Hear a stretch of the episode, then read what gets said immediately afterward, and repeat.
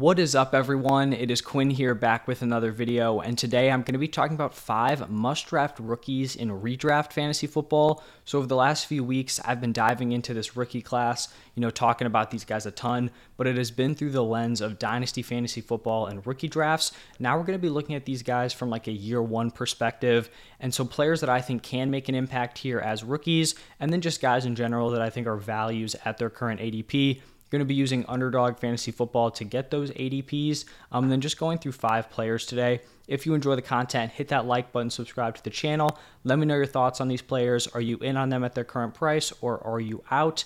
Um, and let's just jump right into my first must draft rookie. I'm going to be talking about Jahmyr Gibbs here. He's going off the board as the running back 13 and an early fourth round pick. I really like him at this price, and I think on more casual platforms, more casual leagues, I think he's going to be going even later than this. I wouldn't be surprised if, like, on ESPN, Yahoo, these sites, I would not be surprised if he was going like fifth, maybe even sixth round, if we're being totally honest here. I feel like the instant receiving impact of Gibbs is being completely undervalued. And I also think if we didn't have Bijan going top 10, I'm guessing Gibbs would be getting more hype as like a redraft guy. But we're seeing Bijan go off the board as the running back two. And then Gibbs is all the way down here as like a, you know, an RB2 option instead of being close to like the RB2 overall. Now, I believe I had Gibbs as my RB11 in my redraft ranks, but I also just think he's worth more than like an early fourth round pick. So I think he's a few running back slots too low. And then I also just think he should be pushed up a little bit, probably into uh, somewhere in the third round. And I kind of like to use Swift's 2022 workload as like a reference point for what Jahmyr Gibbs could be in this offense. Because in 2022, DeAndre Swift averaged seven carries a game and five targets per game. And if we remember back to last season, everyone all season long was complaining about Swift's usage. They're underutilizing him. You know, it felt like they were just totally limiting his potential. And seven carries, five targets like that's not a terrible workload, but it's definitely not going to be getting it done at like a high level for fantasy. And now they bring in a running back like Jahmyr Gibbs, who has a pretty similar skill set to Swift, but in my opinion, just a much better player. Maybe you want to push back on that. I think the draft capital says otherwise. The receiving profile says otherwise. And I mean, just the fact that the Lions were willing to give away Swift for pretty much nothing and spend elite draft capital to bring in Jahmyr Gibbs, even if you personally don't think he's the better player, the Lions clearly do, which is going to affect, you know, his uh, playing time and workload. So if Swift in an offense where they didn't really like him, didn't really trust him, if he's getting seven carries, five targets a game, I don't think it's crazy for Jahmyr Gibbs to come in as a rookie, average 10, 11 carries a game, six targets per game. And I truly believe if you give Gibbs that workload, I think he's going to be giving you RB1 production. With that seven carry, five target per game workload last season, DeAndre Swift was the running back 15 in PPR points per game. I feel like Gibbs is going to come in here. I think he's going to outproduce Swift pretty easily. I think he's going to be a top 12 guy. And just looking at this from the Lions' perspective, you're just not going to go out and draft a running back at pick 12 if you're going to give them a super small workload and not have a plan for them coming into year one. So I like Jahmyr Gibbs, and I'm honestly just excited to see his workload, and I'm excited to see him ball out in this offense behind this strong offensive line, and very interested in just seeing how they use him in general. Now, the second tight end that I think is a must draft might be a little bit of a surprise it's going to be Dalton Kincaid here. He's going off the board as the tight end 11, a 10th round pick. And I understand the concern with Kincaid here. Rookie tight ends really just do not produce. It's, you know, happened for a while now. They really, really struggle in year one. And so it might be surprising for me to talk about Kincaid as a must draft. And if I'm being totally honest, like, I would like it if his ADP was a little bit lower. I'm guessing in more casual platforms, his ADP is going to be lower than this but I'm honestly still fine with paying like a tight end 11 price. And I'm just fine kind of taking a swing here on Kincaid. And the first reason is just that you're not really missing out on anyone at the tight end position. It's not like you're taking a swing on Kincaid and passing on, you know, some high upside other option. Like we've got Pat Freiermuth going ahead of Kincaid.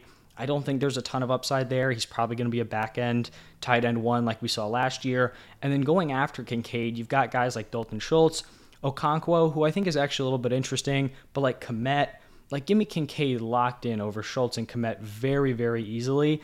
And I think the main reason why I'm interested in Kincaid is the fact that he may not be utilized like a traditional tight end. And I understand we kind of hear this stuff every year. It's like the running back out of the slot narrative. A lot of teams say it. Rarely does it ever kind of make a meaningful impact.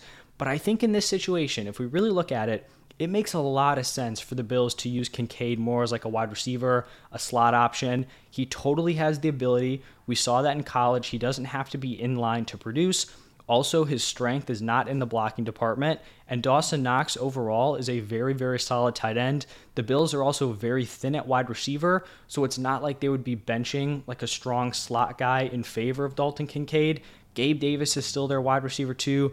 That slot role is wide open at this point, and I just want to kind of shift the perspective a little bit because say we had a first round wide receiver stepping into the slot here for the Bills. I mean, people would be going absurd. They would be all in. And so I think, you know, we should be a little hesitant because that role isn't locked in. But the more I look at this offense, it just makes a ton, a ton of sense for the Bills to utilize him, kind of like how they've been saying. I just don't think you're going to get this kind of upside at the tight end position. And I think if there is one guy to kind of, you know, buck the trend of tight end struggling as a rookie, it could be Dalton Kincaid, especially in this kind of new role on an elite offense where there are just going to be targets open. If Kincaid is talented enough, he is going to get the ball. So, you know, I'd take a swing here at tight end. You're not going to find a lot of high upside guys going in this range. So that's why I'd kind of take the risk there with him. Now, my third must draft rookie is going to be Roschon Johnson. And this is kind of a steep fall off. He's going as the running back 45, a 12th round pick. And I just think when we're looking at these rookie running backs, I think he's going to have the opportunity to just outright win the starting job here with the Bears. This is currently a three man backfield with Roschon Johnson, Khalil Herbert, and then D'Onta Foreman. And at this point, it kind of feels like a lock that Roschon Johnson is going to come in and take the passing work. It's kind of interesting because I think if you look at Roschon Johnson as a pass catcher, like he can do it, but I don't think people would say like that's his like best asset or best skill set. Um, just looking at these other two running backs and why I think this is a lock for Roschon, the other two, Foreman and Herbert, they caught 14 total passes in 30 total games last year. So these dudes just are not receiving options. Roschon Johnson caught 23 passes as a college freshman. Um, and so I think he has that three down skill set if he's going to be the receiving guy that's already given him a foot in the door, he can play special teams. His leadership has been well documented. He's just going to be a guy who's going to come in, he's going to have a role very early on. And then guys like Herbert, Foreman, they were pretty effective on the ground last year, especially Khalil Herbert. I mean, Foreman came in, had some big games with the Panthers, but I also just don't think it's crazy for Roschon Johnson to kind of come in, eat into some of those opportunities. And if you're going to give them to me at a uh, RB4 price tag, you're going to be getting a rookie running back who feels like he already has a foot in the door in this uh, offense with the upside of being their running back one. So I think at this price, very, very interesting here with Roschon Johnson.